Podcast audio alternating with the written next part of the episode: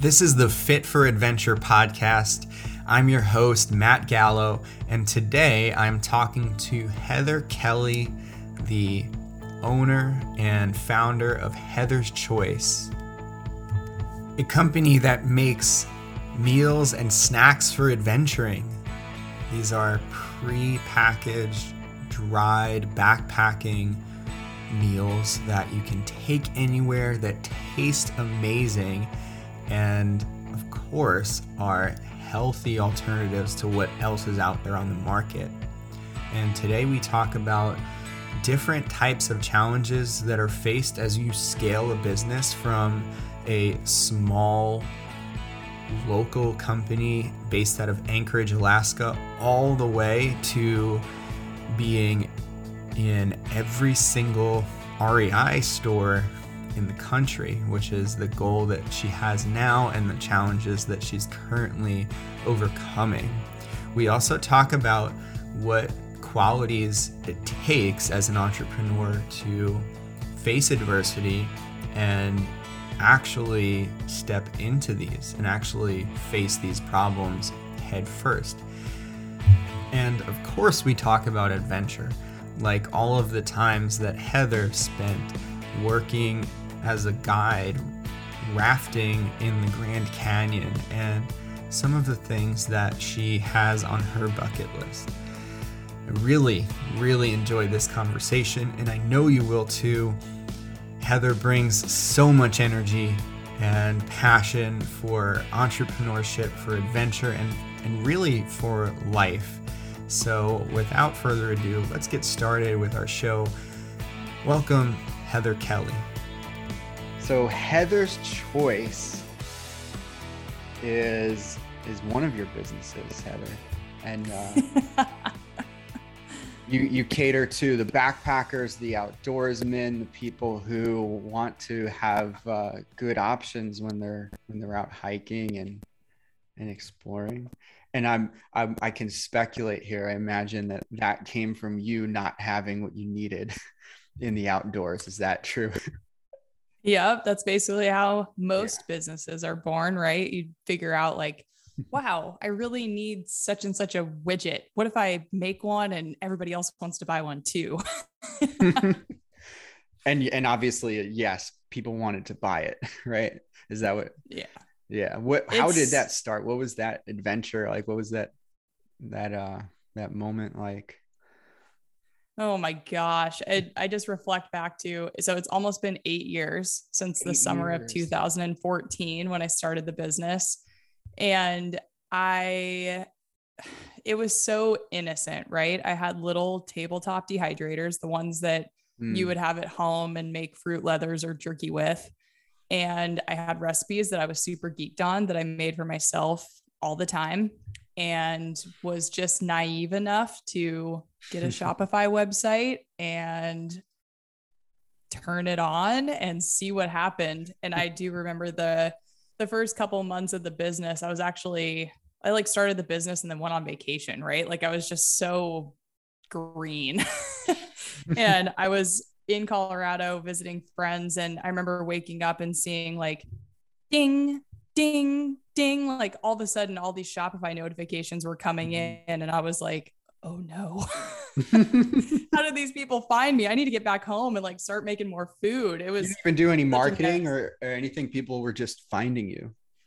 Yeah we got really lucky in the early i mean luck is the name of my game but in the really early days we had just a smidge of local coverage in the anchorage daily news. Uh, anchorage is a really small town so yeah. one of the gals that I went to high school with was, you know, an editor at the paper and she wanted to write an article about what we were doing and that sort of catapulted us. And then there was a group of guys that found us that started talking about us on like a hunting forum and that caused us to blow up. So it was very organic, very word of mouth and I was completely unprepared for all of it. those sometimes those are the best uh things though like you didn't intend for it to get the way get to the point that it did so quickly right i'm sure you you had some ideas or imagined what it could be one day and then all of a sudden it that just punched you in the face, essentially. yeah. I mean, it still is. like I spent my morning talking with the local small business development center director and just talking about the complexities of running a business in Alaska and this, mm-hmm. that, and the other. And it's still to this day, like for me as an entrepreneur, if the vision isn't crystal clear in my mind of where we're going and like, I don't even necessarily know need to know how we're going to get there, but I need to have a really clear vision of like mm-hmm. this is where we're going next. And even still today, it's like, gosh, what what is it going to be? Are we going to have one really big facility here in Anchorage? Are we going to potentially have almost like a franchise where there's multiple kitchens across the country, maybe even across the world? Like there's so many mm. opportunities and so many different ways to build a business. And I find myself sometimes just sort of deer in the headlights of like, oh, yeah, I get to choose my own adventure. I get to build this however I want to, but I do have to make decisions and make them rapidly so that everybody continues to know where we're going. Mm.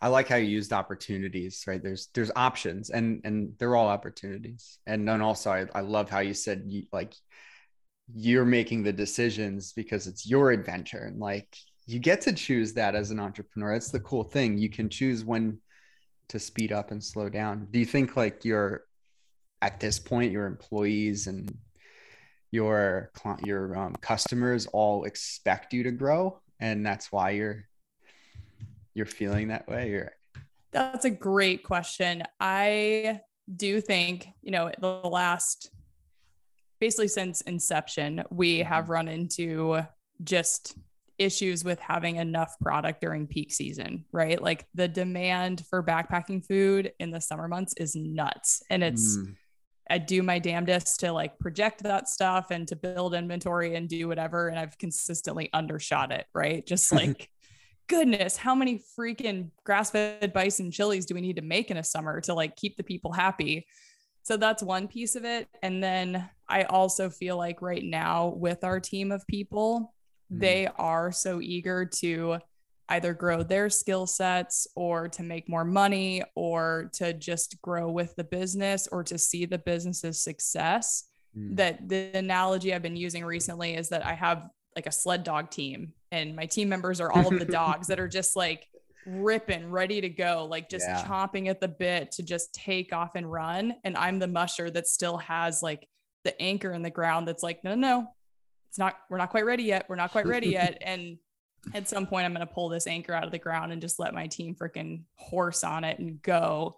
Uh, but it definitely feels like, you know, everything kind of starts and stops with me, which is why I take it so seriously that I know where we're going and what the plan is to get there.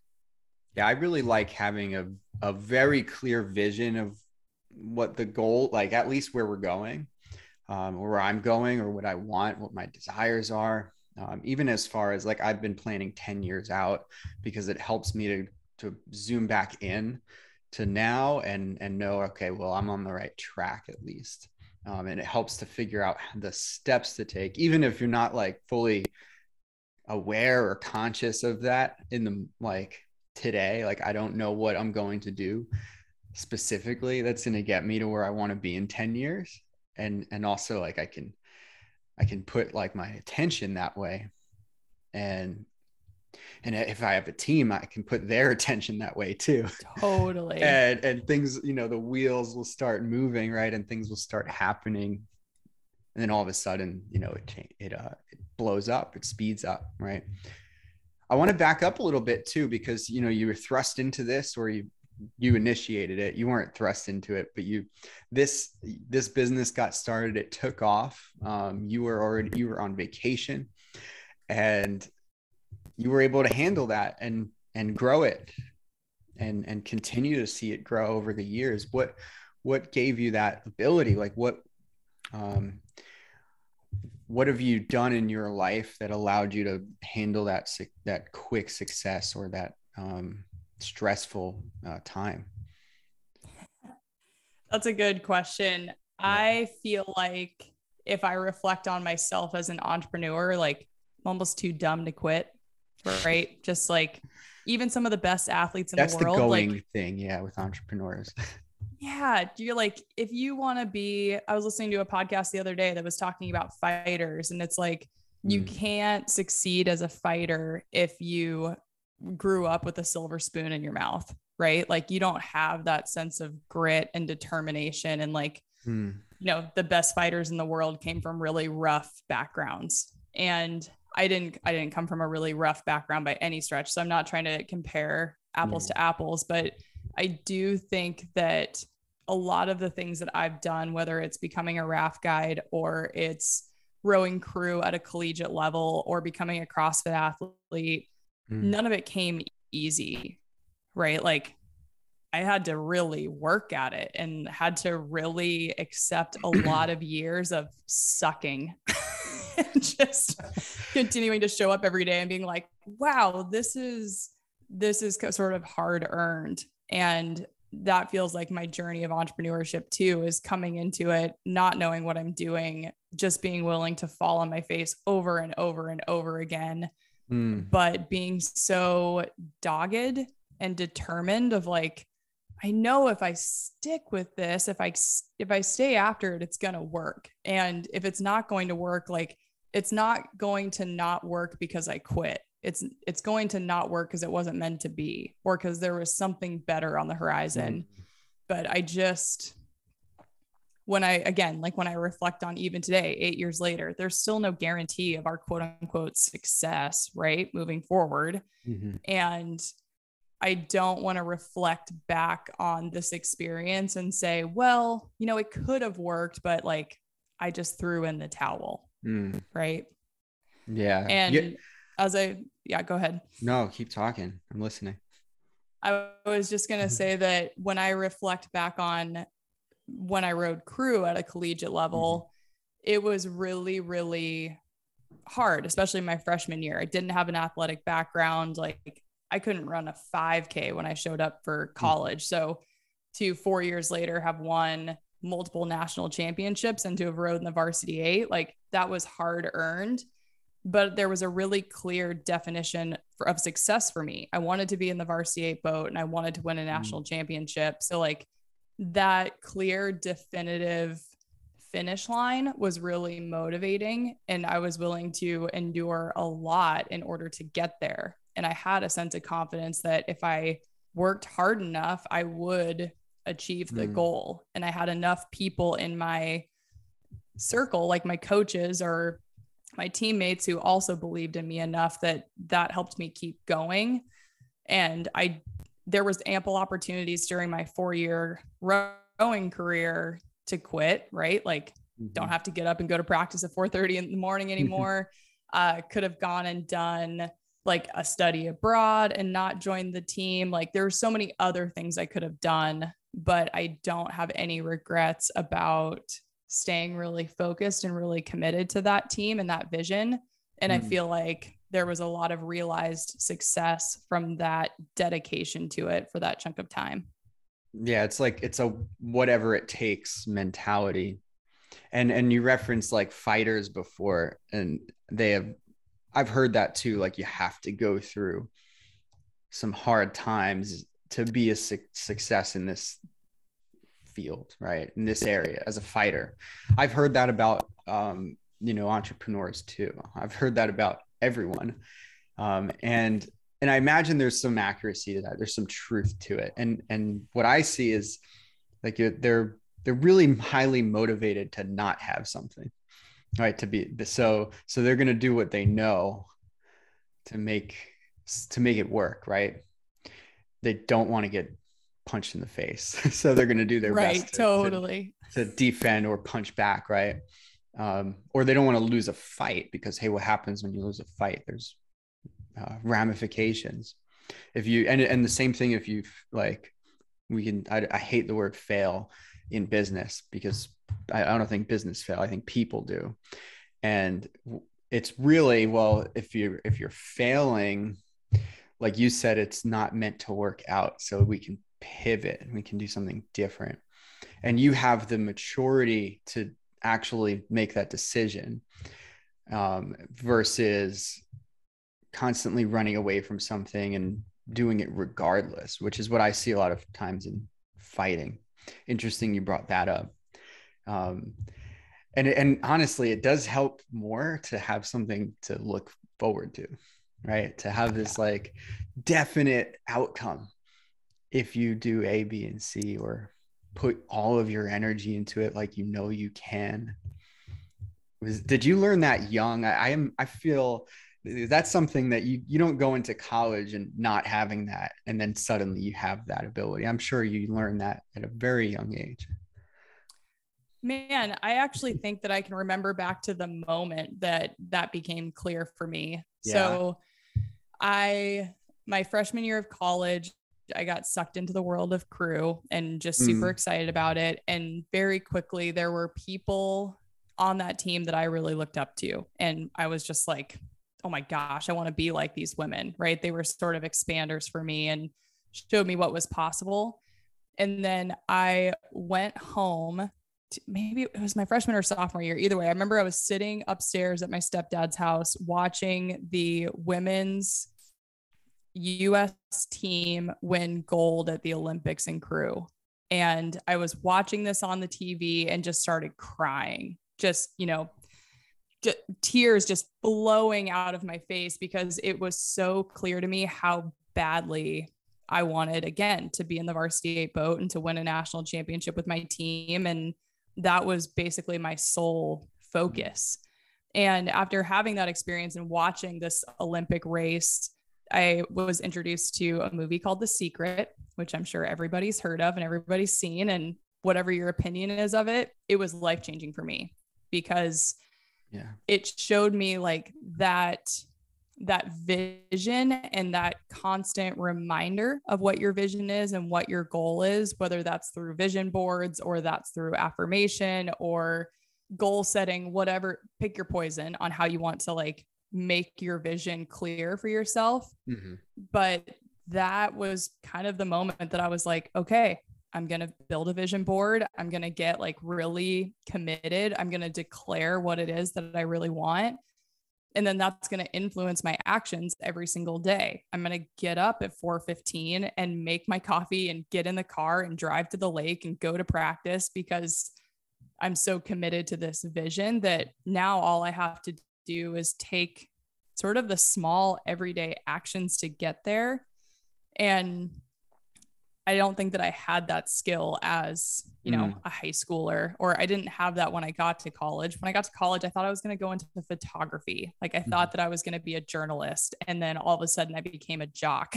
know, like, things just changed for me because we are so influenced by our environment and the people that we're yeah. around. And I think that if I reflect on myself as just a human, I get I see something that I like and I get really inspired and I'm like, ooh, oh, I like that. I want to learn mm-hmm. more. And then I dive headfirst into things just out of the pursuit of learning because I'm so curious. Like, how the hell, like, why are your feet strapped into this boat? This is so weird. Like, how do you get really fit and strong? Like, what do you have to eat? Like, mm. why do you have to stretch? Like, there's just so much learning for me and all of my pursuits that it's inherently motivating to stick with it and just keep getting to or striving for a sense of mastery in whatever it is that I'm, I'm going after. That sense of mastery is, is over everything too, right? Every detail of it, like you just described the getting fit for rowing or why your feet are strapped into a boat. This doesn't make any sense. Um, but mastering like the knowledge aspect, the intellectual aspect, the physical expression aspect.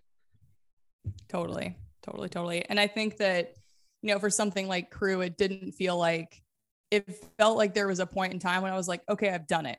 Right. Like mm. I've been really successful at this sport. I don't now have the desire to go on to race at worlds or to try out for the Olympic team. Like I had just sort of run my course with it of like, okay, mm-hmm. I took this as far as I wanted to take it. Now I get to go do something else. And I think similarly in business, you know, you could set the the goal and the aspiration of like, oh, well, I want to be the CEO of a hundred million dollar company. But like if I'm honest with myself, like that's not what I'm striving for. And that's yeah, and, not and the like, vision I have. Like just how you got went to college and wanted to be a photographer, a journalist. You don't know what you want, to be honest. And and it's very likely that um, and I remember going into college and uh, I felt that I had to make a decision or I had to be like I had to be able to say what I wanted. You know, that was a that was like a a mark of uh, like you know what you're what you're gonna do in life. That was that was something worth worth saying, right? And uh, you end up making decisions based on or making those decisions based on environmental factors too, like pressure from other people, family, friends, cultural things, whatever it is. But then you get into it and you start gravitating toward what you really want because like hey like the secret would, would say like what you put effort into will come back to you and what you put your attention on you'll start to receive or see more of that. So i'm sure or I'm, I, I definitely imagine this like you uh, you have that ability you had that happen to you right? There's there's a there's a lot of like not knowing what you really want and then trying to make a decision anyway right? Totally. Yeah and i think that that's where people need to remember that you get to change your mind right? Like mm-hmm. the goal the goalpost changes like your 10 year vision a year from now is going to look different because you're going to mm-hmm. be one year into it so it's not a sense of like this wiser. is going to be forever, right? Like mm-hmm. if even if you had 10 year visions and you did that mm-hmm. seven times, like you'd accomplish a lot in those mm-hmm. seven, 10 year stints. And I think that's where for me, I I do like to sort of chunkate things down of like in this season of my life, this is what I'm really hell bent on and this is what I'm mm-hmm. really focused on. But it doesn't have a sense of like, this is gonna be forever. Yeah, I think a lot of people get stuck in the like, especially in our uh, you know Western society where you do have to, you don't have to, but the the cultural norm is to make a decision when you're 18 or 20 or 22, and and you have a job for the rest of your life, and and so they see like deciding or deciding on a goal as something that's well unrealistic for them or it's it's like they have to stick to it. And i i have a lot of friends that definitely have done this. Like they make a decision when they're 18 or 19 to go into the military or um, civil service one of those jobs that guarantee a, a timeline and a retirement and all and like all of these things right? And then they're in it 10 years 12 years later and they're like oh it sucks. And and who wants that? Who and and that i imagine that makes you afraid of making any other decisions for for the future. Yeah. And then here i am like every three months i'm reevaluating where i want to be in 10 years you know yeah for sure it's i think that even in entrepreneurship too it sometimes it can feel so indefinite right like oh well mm-hmm. i've chosen the path of entrepreneurship so therefore i'm going to be an entrepreneur forever and mm I would challenge that too. Like, what if somebody did come along with a really kick ass job opportunity that you were going to learn a bunch, you were going to be highly compensated, you were going to work with a kick ass team? Like, could you go and do that even though you've identified yourself as an entrepreneur? And I think that, again, people just have to remember that no matter what, like, you can always change your mind. More opportunities are going to come your way constantly. And it's just up to us to sort of feel into it and say like okay do i do i want to change course or like am i still fully committed to the vision mm. that i mm. set however long ago and right now for me with heather's choice when i started it eight years ago i didn't have the vision of where i am today like i didn't have mm-hmm. any concept of where i was going to be but here I am now, and the vision has evolved and changed. And now I am really clear about the next hurdle that I want to get over. And mm. even that is just this constant reiteration of, okay, we hit this goal, now what?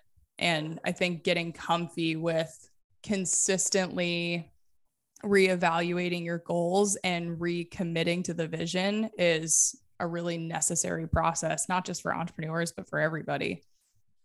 Yeah, if only that was taught in in, in high school, college, goal setting, like real, real down and like specific goal setting because it it does some some magic sometimes.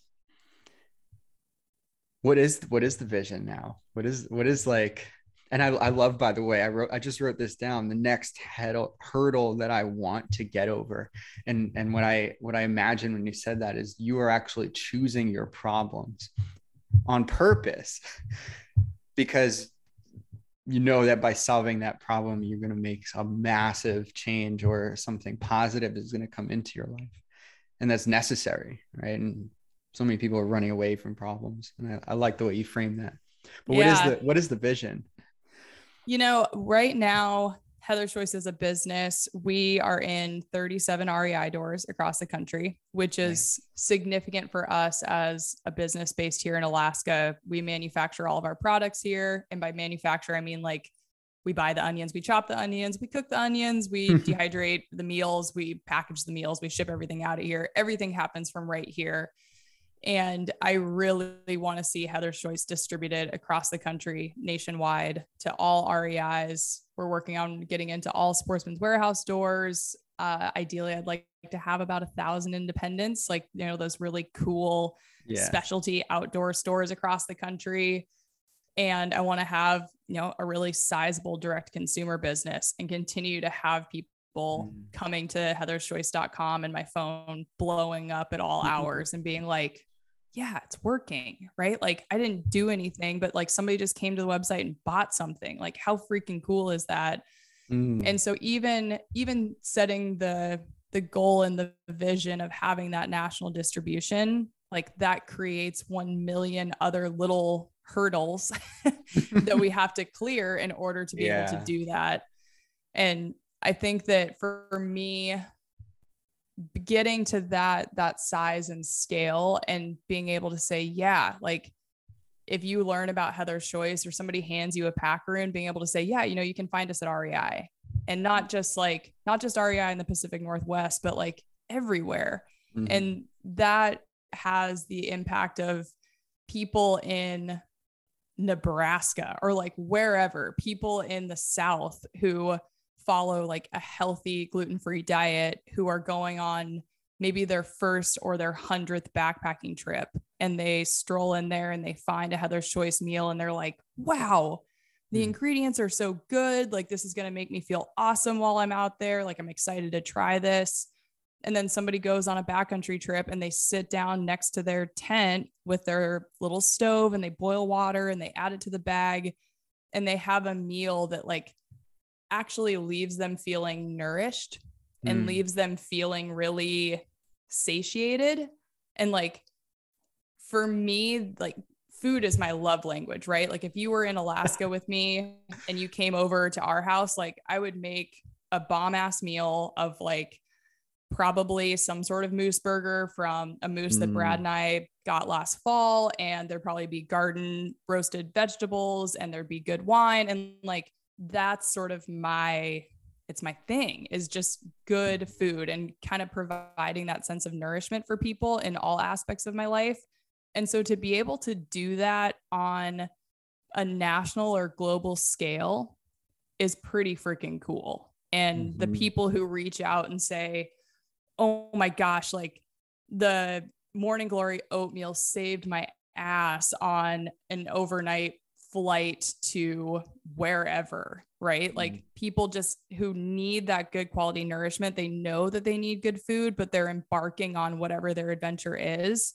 And for us to almost be like the support crew for people who are going and doing those trips and saying, like, hey, we've got the food part taken care of. You just have to go do the thing. That's pretty freaking cool in my mind. I really dig that yeah uh, that sounds like an amazing feeling to have when when you know that that's happening. Yeah it's rad. Like we had some people that just came up to alaska and did some really big epic adventure and they sent me photos of a smoked sockeye salmon chowder rehydrating outside their tent. I'm like it's almost like i kind of get to go on all these little adventures mm. or these big adventures. Like never climbed denali but i've sent people with tons of food to go climb denali and it it feels sometimes like I just get to be a part of it in a small way, which is again pretty dang cool.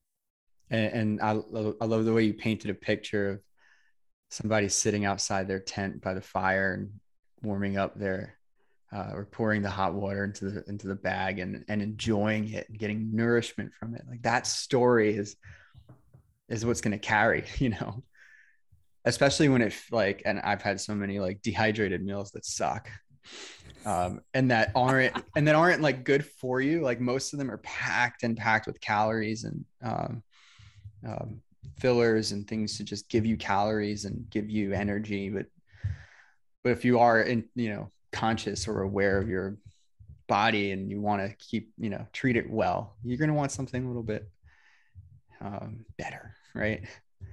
Yeah, for sure. And I think that, you know, anybody who's a little bit privy to the fact that food can make or break you, like mm-hmm. it behooves you to invest in good quality food, whether you're going yeah. on a backpacking trip or not. Like eating healthy is definitely uh, probably one of my core values as a person is just like, man, how do I make sure that I and my family or whoever's in my my circle for the day is getting good quality food because it's going to dramatically impact their experience and their energy levels and that's important.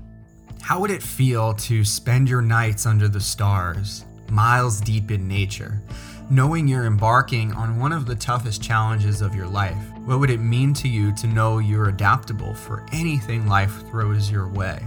To be able to not only deal with adversity, but handle it and thrive in it when it comes. Imagine disconnecting from reality for five days and creating time for you, a time for peace, quiet, and the ability to focus on you and develop the parts of yourself that you want to. I am a father, a serial entrepreneur, and a lover of all things adventure. I know what it takes to have your entire world turned upside down overnight and have life tell you, hey, your move.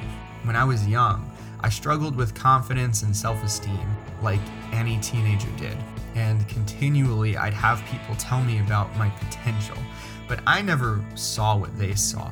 It wasn't until I attended a leadership camp in the Rocky Mountains of New Mexico and was immediately thrust well outside my comfort zone. Forced to adapt, I had to learn at a faster pace than ever before.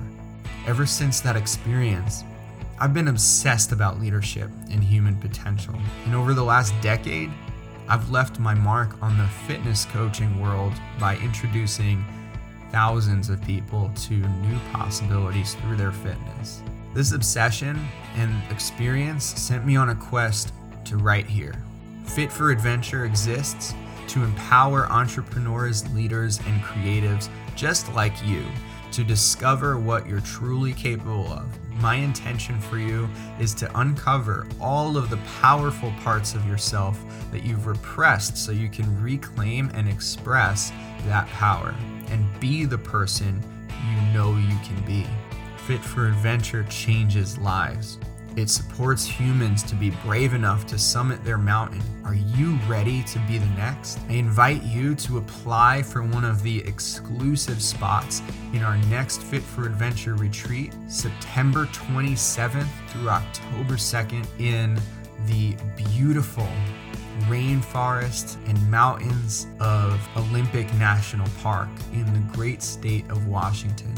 This five day adventure includes an experience of America's hidden gem with nine other entrepreneurs, leaders, and creatives that is unlike anything else you could create or imagine. It includes three nights backpacking on a trail and developing the skills you need to rely on yourself. It includes the teaching and implementing of crucial leadership skills and personal development skills so that you can understand yourself better and speed up your own development. If you're interested, visit mysummit.academy slash adventure and click apply for my spot. Then we'll get on a call. We'll make sure that this is a good fit for you. And as an exclusive offer for being a listener of this podcast, you'll receive a special discount as well as a gift from me and the team just mention that you heard about us through the podcast when we get on a call, and I'll give you a code to apply directly at checkout for that discount. Once again, visit mysummit.academy slash adventure and click apply for my spot. Then start packing. I'll see you on the trail. So what are the what are the hurdles uh, for you to get over to get to every REI in uh, in the country? Yeah. Oh, there's so many. Uh, let's see. So I would say yeah. first, you know, like dehydrator capacity. I think I mentioned that I started the business with like the little tabletop mm-hmm. dehydrators mm-hmm. that I could make like six meals at a time or something. But you know, we all start somewhere. And even now, today, just simply having the ability to make enough meals. Like, let's say hypothetically, each store wanted to have 10 units. So they wanted to have 10 units on hand, and there's 175 doors. So that's 1,750 units. And if you have 10 meals that you're offering, that's one uh 17,500 just as like an opening order, right? So then if they're selling those at a steady clip of let's say let's say they're turning that every week hypothetically like these aren't yeah, real numbers but if they were like you would then need to be able to dehydrate cook like prep cook dehydrate package ship 17,500 units a week hypothetically just of the mm. dinners and yeah.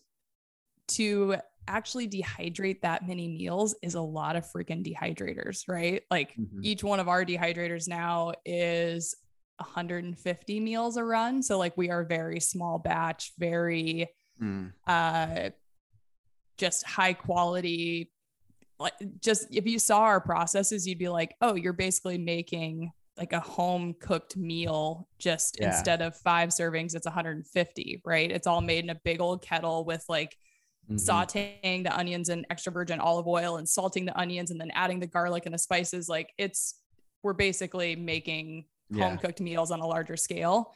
So even if we take that math, let's, let's just for fun, 17,500 meals divided by 150, I would need to own 116 of my dehydrators to do that. so as you can see, that is not physically possible to fit that many dehydrators in one space and you would never you yeah. wouldn't do that instead you would buy like a really big ass walk-in dehydrator in a big ass steam kettle and you would you would have to be your manufacturing facility would have to be so freaking big that you could feed an army right Mm-hmm. So, how do you get a manufacturing mm-hmm. facility mm-hmm. that big? You have really deep pockets. And so, if you're somebody like me, yeah, I was about to say you old, get you get a lot of money, and I do not have currently super duper deep pockets. So that brings me back to like, okay, how good am I at fundraising? How good am I yeah. at selling the story? How good am I at either getting loans or investors or like and again these people are totally speculating on what is the vision Mm-hmm. You know, where are you going? How are you going to get there? So it brings me all the way back around to what my job is currently, which is just setting vision and setting the course of how the hell we're mm-hmm. going to be able to produce that many meals because uh, we're yeah. a long ways from that right now. That's a big number to be on your mind. Yeah. And and uh, and I'm, I'm sure all the other numbers associated with it like cost of the equipment, staffing, uh, shipping costs from Anchorage to the East Coast of the United States, for example. That might mean, hey, you have a distribution center in the Midwest, right? Totally. But then do you sacrifice your process? Do you give up parts of your process that are really true to your brand that, uh, you know, in that scaling, in making it scalable? And that's I imagine that's that's the dilemma that only an entrepreneur would would understand. Yeah. I mean, that's where I think that we've chosen such a a unique trajectory with the business, right? Like if I was smart, I would pick a couple recipes. I would go find a co-packer and I would say, here, I want to buy a million units of this, 250,000 a quarter. And then my job is just to sell them as mm-hmm. fast as I can before I need to place my next order. However, I feel like our product and our process is so unique, right? Like to find that co-packer that's going to uphold our quality standards or even to find a distribution center that's going to treat our customers with the level of care that mm-hmm. Thea who works downstairs like in our warehouse like I don't know that I'm going to find that and so I've been really unwilling up to this point to really outsource much in the business because I truly believe that somebody like Thea, who does all of our customer service and order fulfillment, or Brooke, who manages all of our wholesale business, like those girls care so much more than somebody who isn't here every day mm-hmm. with Brad and I in the business, like hanging out with our dog, coming over to our house for barbecues. Like we're basically we're a team for sure. And there is mm-hmm. this kind of comfy, cozy company culture that we've built. And I think what that breeds is people who really give a shit about the work that they're doing. And I'm not really willing to give that up. not yet, right? Or maybe not at all. Not today. I, it's it's funny to think like as uh you keep you keep bringing up this the same idea like entrepreneurs are dumb. Or because we're the we're the only ones that are willing to um uh, no I, I take that back. I retract that. But there's a certain type of entrepreneur that's not willing to sacrifice certain things. We pref- i prefer philosophy over um, money right or over business. So my own personal beliefs over um, you know, okay, I could easily get help and scale this thing, but I have to give up what I believe and what I know is true, or even even more so on in your uh, example, like the the feeling you get from the culture and from the people around you and what you get to provide and the stories you get to tell. There's a, there's there's a, a very unique person that that is like that, and it's it's great because you get to live life by your own own rules and your own standards and it doesn't matter. It doesn't matter what what happens next or if you get into all every store as long as you're doing what you enjoy right? And i i would also add to that that i think for me i'm always asking myself like does it have to be this or that right? Mm-hmm. like can i have a company that yeah. really it like fits in with my values and feels comfy and cozy but can i also make really good money doing it right? Like what are the creative solutions that allow me to to have it all rather than feeling like it's always this trade-off of either you're a capitalistic prick or like you're a philosophical mm. broke artist right? Like i i really try to to not allow myself to fall into that sense of this or that and instead really try to see like okay how much more fun would it be if we did make a bunch of money okay what would it be like what would we have to change in order for us to be super profitable and mm. to have more money to invest in our team or be able to invest in more things that our team wants or what how what's going to make everything easier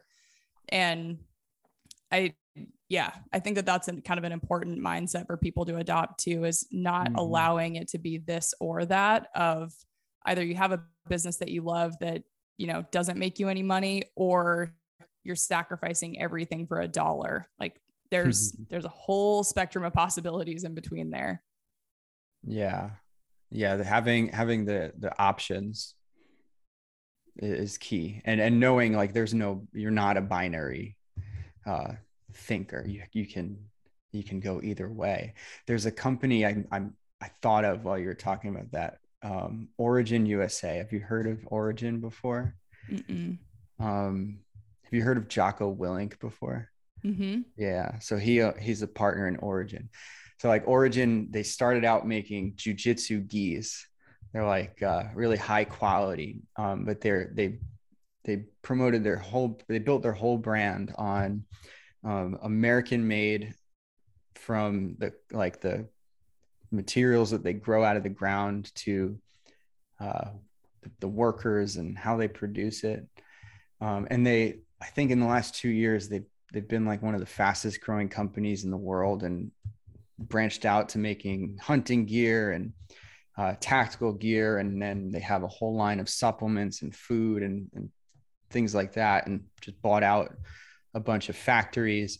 And I'm look, and I, you know, I'm following this this company for years and the people in it, and and you can just get that vibe and that feeling of uh, the culture that they're creating, right? Um, from this little, you know, company that started in Maine and now you know has hundreds or thousands and thousands of employees. And they you know their product is in every every wawa which is like a gas station uh, convenience store on the east coast right? And still maintaining that um, that culture. So yeah you can have the the you can make a lot of money. You can grow and scale to something ridiculous um, under the right leadership for sure. And and with yeah. the right vision. Like the i think it's it's really important to have that like anchor of a person a ceo um, who has the vision and is like i'm not going to sacrifice these things right? So this is how we're going to do it instead. But we're still going to you're still going to get there right? You're still going to get into 175 reis and and make your way right?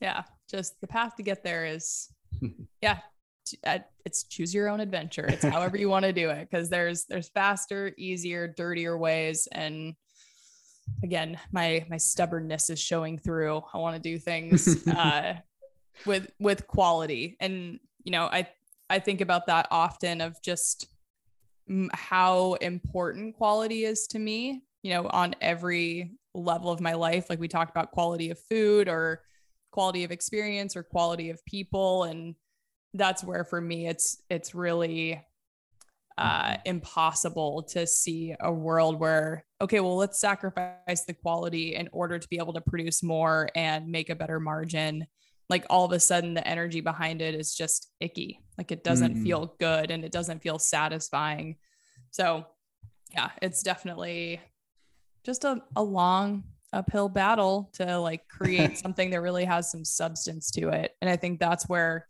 coming back to that sense of committing for the long haul, right? Like, yeah.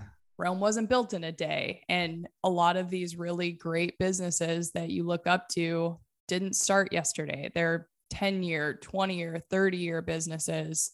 And i I'm going to go out on a limb here and say I, I'm fearful that there are so many people who do jump from one thing to another because we have the internet and we can see the 1 million different things that we can mm-hmm. do in our lifetime and ooh this is shiny and this is sexy and da da da da and we kind of lose things that have again real substance to them mm-hmm. if we don't have people who are willing to like really commit themselves to their craft yeah we're in a time though where things are happening so fast where real like really 20 years ago that wasn't true mm-hmm. or even further back um 80s 90s when the before the internet was really getting popular things happened much slower. Like a company would scale but it would take decades instead of years right?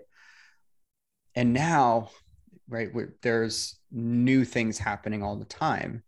There's new um, businesses or products or services upgrades from the last thing. So everyone's looking for the shiny new object which is coming now every like year and a half right. or year and not not every 10 years you know?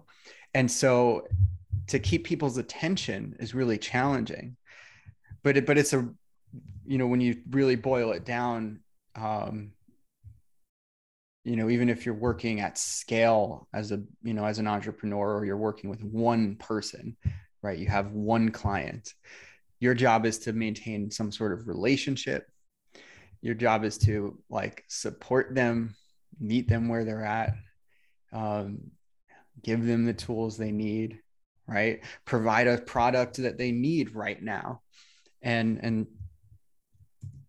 uh, and also match their their values right? So someone might in in a, in a year or two decide well they don't really care anymore about quality food so they're going to go to the cheaper alternative instead of heather's choice right? Totally in in which case you make a decision of like well do i want to make a cheaper alternative or do i want to just let that customer go? And you can do that because you can you can make that decision because we're not binary. And also you can uh, see well what are the trends and how can i adapt? You know in, in 10 years from now i imagine your company will be very different. I can't so imagine i can't because like again eight years ago did i think that i would have an office to sit in and like mm-hmm. a nice big desk and a microphone and a set of headphones and like look at all these things that I have. Like none of this was on my radar. Like I was this was not what I was striving towards, but here I am and like it feels good where we're at right now and I'm grateful to have so much flexibility and space and all of that. And so 10 years from now, I have no mm-hmm. concept of like, where am I going to be sitting? Who am I going to be talking to? Like, where the heck am I going to be? Isn't that so cool too? Yeah. It does. And, and it doesn't even matter. it really doesn't. No, it and, doesn't. and also like, like even when we're like, you're face to face with somebody, you can think about that in the moment. Like, how did I get here? if it's someone you look up to, especially, or, um, you know, I've recently been able to have conversations with people or um, do business with people that I highly respect or have been looking at for years. And at this point in my life, it, it feels natural. It feels that this is exactly where I'm supposed to be. And exact this is exactly what I'm supposed to be doing versus like, oh my God, how did we get here? What's happening? What did I do to deserve this? I shouldn't be here. that imposter syndrome, that's gone. Yeah creeps in sometimes. I want to, I'm curious, I, I do want to get to this subject. Um, you, you make food for backpackers and hikers and out, out outdoors people. What, what role did uh, the outdoors or adventure play in your life that like brought you to wanting to do that? Yeah, I grew up in a ski town. So I was a little snowboard brat for my formative years through mm. high school and whatnot. But I, I didn't consider myself like an outdoors woman, right? Like I would just go snowboarding and yeah, that was the whatever. thing to do. Yeah.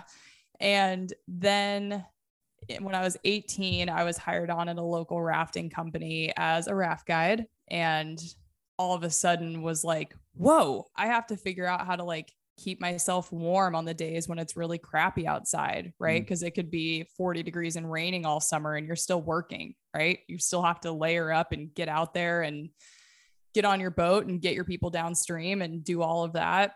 And so at 18, I feel like I was sort of abducted into just a really cool group of people, you know, mm. people who really valued their time outdoors, who were really self sufficient, who could kind of keep their calm and keep their cool, even when shit got weird or the weather wasn't cooperating or the days were long. Like there was just a sense of resilience in this group of people. Mm. And I think in tandem with that, having the rowing experience of hard work and dedication and working as a team, like that was also formative. But then after college, I was invited on my first Grand Canyon River trip. Uh, and I say invited, I like invited myself myself. I basically volunteered as a boat captain on this 20 some odd day rafting trip. Nice. And it was really scary, right? I'm 22 years old. I've been camping like a handful of times. I've never oared class four and five whitewater. I've never oared a 3,000 pound boat. Like, there was so much about that experience that was so scary to me. And I remember just being like, oh God, what have I signed myself up for?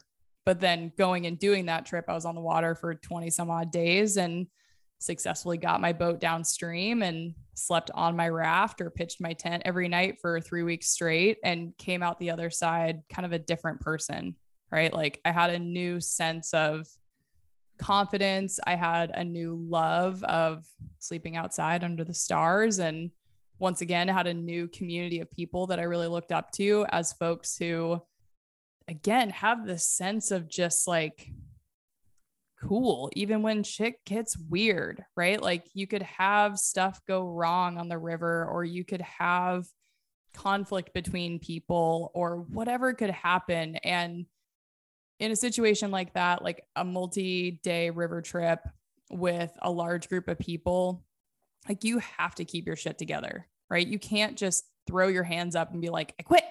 I'm done. I'm out of here. Like you're not hiking out of there. And like the only way you're getting out is via helicopter, which is real expensive. So like you have to have a sense of resiliency and an ability to kind of self-regulate. And mm-hmm just as I kind of reflect on that first trip, I think that that was really formative for me to realize how much I loved the desert, how much I loved rafting, how much I loved being outside, how much I loved being with that group of people. And now I've gone back six times and done that same trip, and every single trip has been unique. And to be able to say, like, oh, yeah, I've spent six months of my life rafting the Grand Canyon, like, feels really good. And I've been able to structure the business in such a way that like I can leave for those big significant chunks of time and the business continues to operate and mm-hmm. it it's not wholly dependent on me. So, yeah, I feel like those initial river trips and getting into rafting and pack rafting were really formative and gave me a sense of confidence that I probably didn't have before that.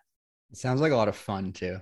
Oh my God. there is nothing more fun than river trips. I'm yeah. sorry. Like backpacking school, hunting is awesome. Yeah. Uh, sea kayaking's rad, but to be on a river, there is nothing better it's in my exhilarating, mind. right? And it's like it. I've done class threes at most, but even that, when you're approaching it and you start to feel the current pulling you a little bit, and then all of a sudden you're in it and you're actually like moving and I've kayaked these a bunch of times. But oh man and and and then you're out of it and you look back you're like did I just did we survive that? Right? Which I can imagine like... doing that 20 days in a row oh my gosh it's so fun and like you can apply that so much to to life right like there's yeah. so much buildup like you know the rapid is coming you can hear it you can mm-hmm. feel the water start to pull you a little bit And you're like you just okay, I really in. Hope, I hope I'm in the right spot and then 30 seconds later it's over and you're like oh my gosh I yeah. did it right and oh my god and then when you go so back fun. if you ever go back to like the same uh rapids uh, you, you know where to go. You know where to yep. enter and you're like attacking it. You're going head first and it's just it's like a roller coaster ride because you know exactly what to expect. Yeah that sounds it sounds so exciting to do that for six months of your life Oh my gosh. It's it, like I yeah. want to be that like the vision I have for myself as like an old woman is still being 70 years old, you know, with probably with like long gray hair and so many wrinkles and just yes. still getting out on river trips and kind of going back to some of my favorite places and, mm. you know, mm. running the Dutch oven and making everybody food and just being really there and still enjoying the outdoors for sure. Yeah. Every wrinkle tells a story, by the way. Well, I'm I'm getting more and more every day, so I have more and more stories to Perfect. tell. oh man. Uh, what's cool about that, like uh, going in for that much time, right? 20 days on a trip. Um, in that environment where you really can't there's no way out it's it's once you start you're going through and to get out of it you know is difficult um i, I like to relate that to um, having this mindset of removing certain options or removing certain things as options like giving up or um, like uh, like not going in one direction, like going the opposite direction. well, how you can't because the river flows this way. So go with right. the flow. Um, but also like stay the course, keep going because if you give up, it's going to cost you a lot. um, usually more, and like more than you think, or more than you can think about in the moment. Um, mentally, it'll cost you. Emotionally, it'll cost you. Like if some for someone to to go five days on a river and then just give up and need to get helicoptered out, that may sit with them for the next decade of their life.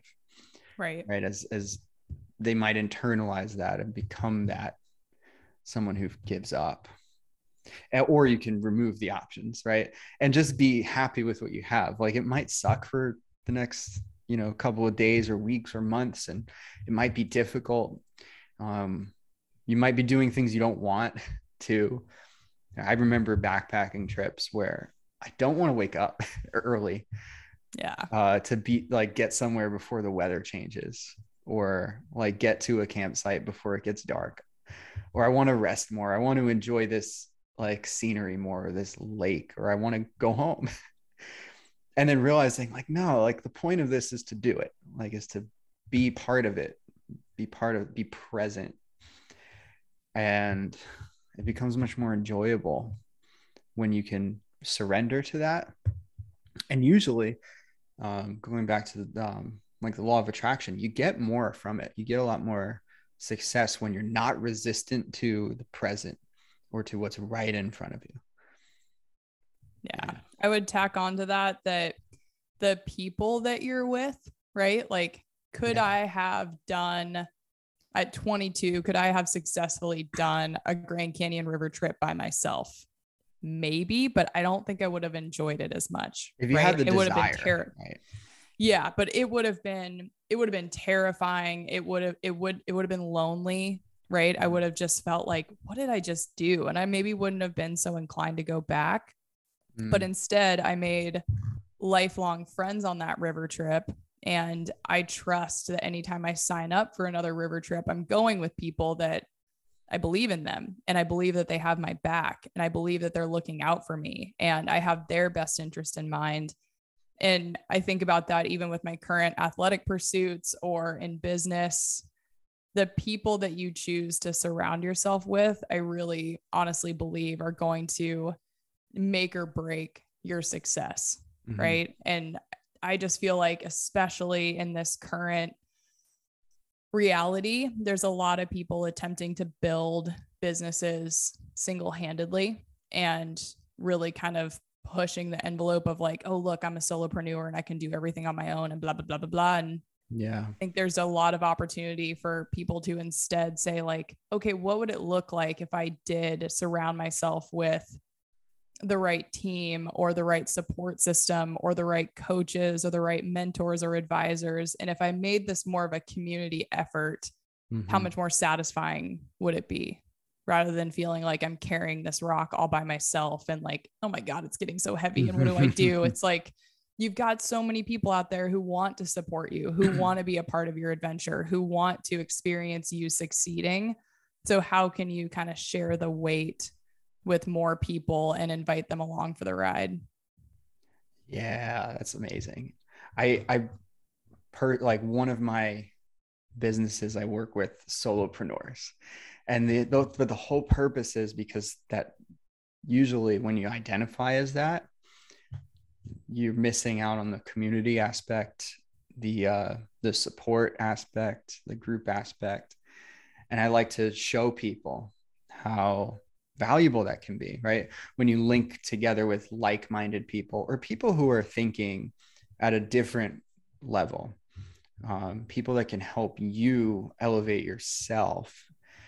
Um, and also people that you can start to learn how to rely on. Because a lot of times people, they, I've noticed, um, grow up without trust in others. Yeah. Um, and it's and it's really hard to ask for help right? And and so if you are constantly seeing that happen in your life like you ask for help you don't get what you want because you failed to set you know boundaries or expectations or whatever it is you get frustrated you're going to continue to believe that there's no help for you. And so you'll think you have to do it all on your own. And that was me for a long time too. Um, and now I, I I work with entrepreneurs every single day as a you know, sometimes one on one as a, you know, a body for them to just reflect back on or another voice for them to reflect. And I'm, I've gotten really good at reflecting things back to people.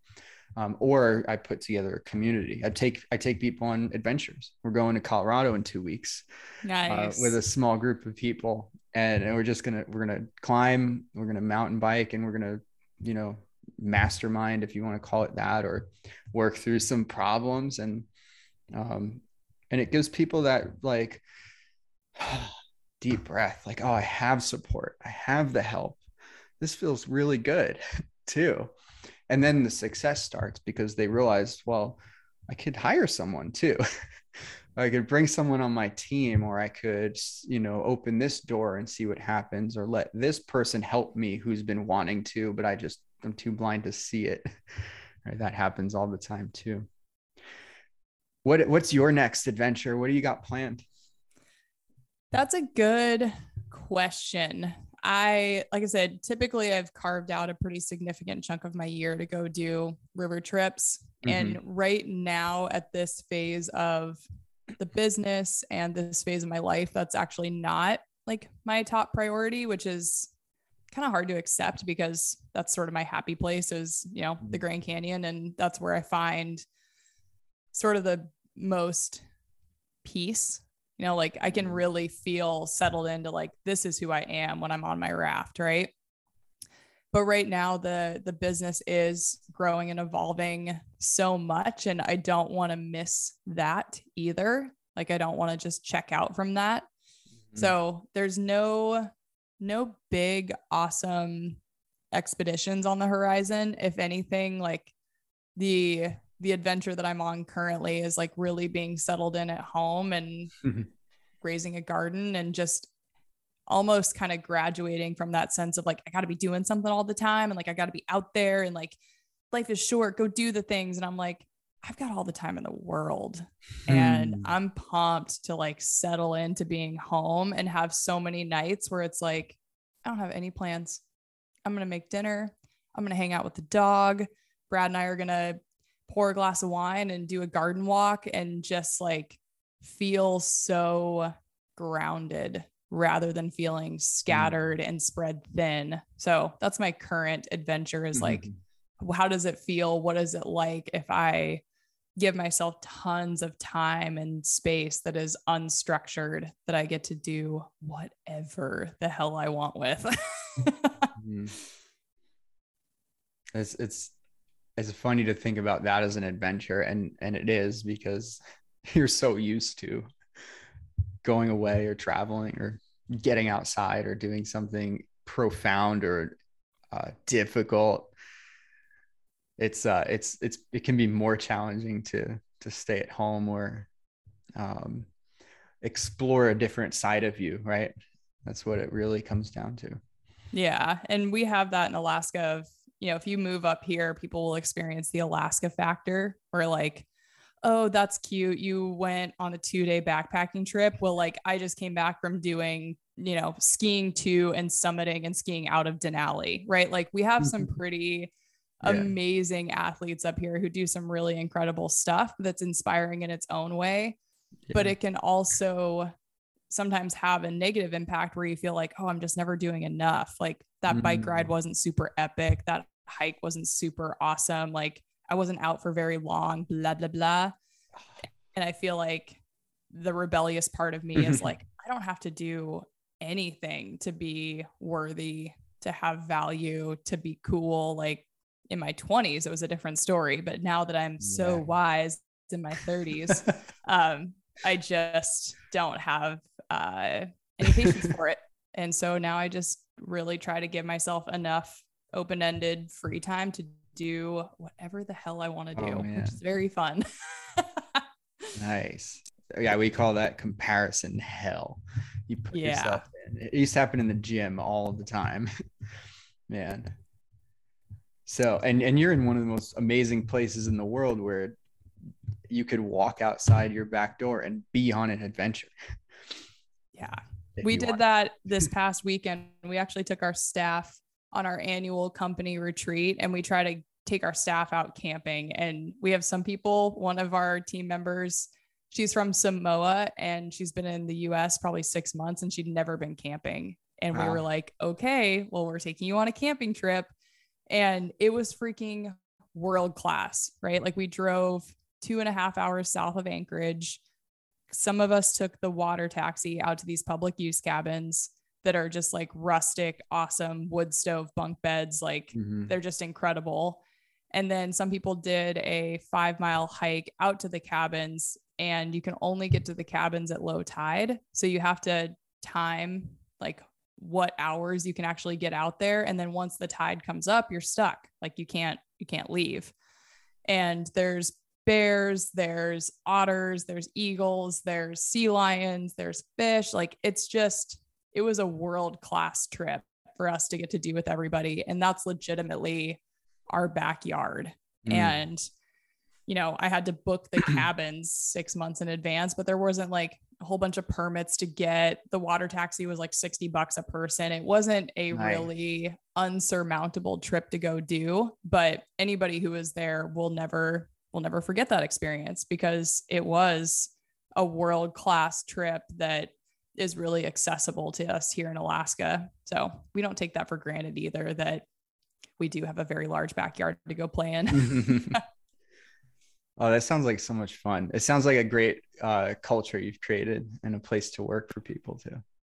I hope so. I mean, it, yeah, like company culture, building a team, that is a whole nother conversation because that was also a steep learning curve for me. Mm-hmm. And kind of where I landed is the more of myself and the more of my passions that I can bring to the business and share with people, like it's really well received. And I'm really grateful that we do have a team that cares about good food. They care about going out on trips. They care about taking care of themselves and taking care of each other. Uh, they let me bring my dog to work and it, it's good. Yeah. We've created something really special. Like our world is, it's good. And I dig it. Awesome. So, so you're in uh, REIs on the West Coast. Where else can people find you? How would they find you online? What, where, where do they go? Yeah, I definitely encourage people to visit our website. It's www.heatherschoice.com and you can see the full adventure menu. Uh, we also have about 100 independents across the country. So, definitely on our website, you can take a look at our store locator and support one of our retail partners. And mm-hmm. then I do my best with my team member, Brooke, to kind of share some behind the scenes on our Instagram. And mm-hmm. we do journal entries on our website to kind of talk about life in Alaska and sort of our uh, core values of nutrition mm-hmm. and all of that. So, you know, we do the best we can. And I will also say out the other side of my mouth, like a lot of times we have our heads down and we're just doing our thing, making yeah. food, shipping food. That's like what we do. So I wouldn't say that our social media presence or our marketing is real noisy. So you kind of got to come find us. I love it. And last question, what what does being fit for adventure mean to you? I think it is for me taking care of myself well enough year round that when an opportunity pops up, I can say yes to it. So rather than feeling like, oh, I've got this big trip coming up, I need to start training for it, it's mm-hmm. like pretty well off the couch being able to say yes to whatever opportunity, whether that's a backpacking trip or sea kayaking or rafting or rock climbing, whatever it is. I try to personally maintain a level of health and relative fitness to be able to say yes to to whatever and you know that feels really simple easy not mm-hmm. really high pressure just kind of having some semblance of like okay i deserve to take care of myself year round and yeah i think that that for and i the only thing i would add to that is sort of the the word that I kept coming back to earlier, which is a sense of resilience, right? Knowing that it's everything's not going to go to plan, knowing that you're going to hit some sticking points, knowing that the weather could turn, it could get hard, you could find yourself suffering a little bit, but having enough emotional resilience to stay after it, I would add as part of the definition of fit for adventure. Mm-hmm. Thank you. That was great. This was a lot of fun too. I appreciate your time and uh, look forward to seeing you seeing you grow and seeing you in REIs out here in, in New York one day. Yeah, thank you. It's it's an exciting time. We'll see what happens. Thank you so much for listening to the Fit for Adventure podcast with our guest, Heather Kelly. I hope you enjoyed this one because I had so much fun and I'm excited to connect more with Heather and, and see her and her business expand and grow over the next couple of years. It's really going to be amazing uh, considering all that she's done so far. And if you enjoyed this episode as much as I did, which, uh, come on, it was pretty awesome, to go ahead, take right now, go into your podcasting app. If it's Apple or Spotify or one of the other ones, and uh, yeah, go into it and give us a review. Leave at least five stars. You know, that's that's the minimum, right? and and really i want to know what it is you enjoyed what you liked what you didn't like and what you are looking to hear more about because the more we hear from the audience the more uh, we know we can keep going or the, the, the changes we can we can start making changes so again leave us a review leave us some stars and give us some feedback it's really helpful especially for someone like me who does this really out of pure enjoyment. Um, I don't make any money off of this podcast yet. It is not my uh, my job. It's part of um, how I express myself and get to learn from other people and build relationships. Um, and also, I really enjoy hearing the feedback from people. Um, some of the lessons on here have been pretty awesome for me and, and for other people. And I get sometimes I get messages um, on Instagram, and uh, you know, feel free to do that too. I, I respond to all my DMs personally, and uh. So head over, leave us a review, and then share it with a friend because why not? Enjoy the rest of your lovely day, and I will see you on the trail.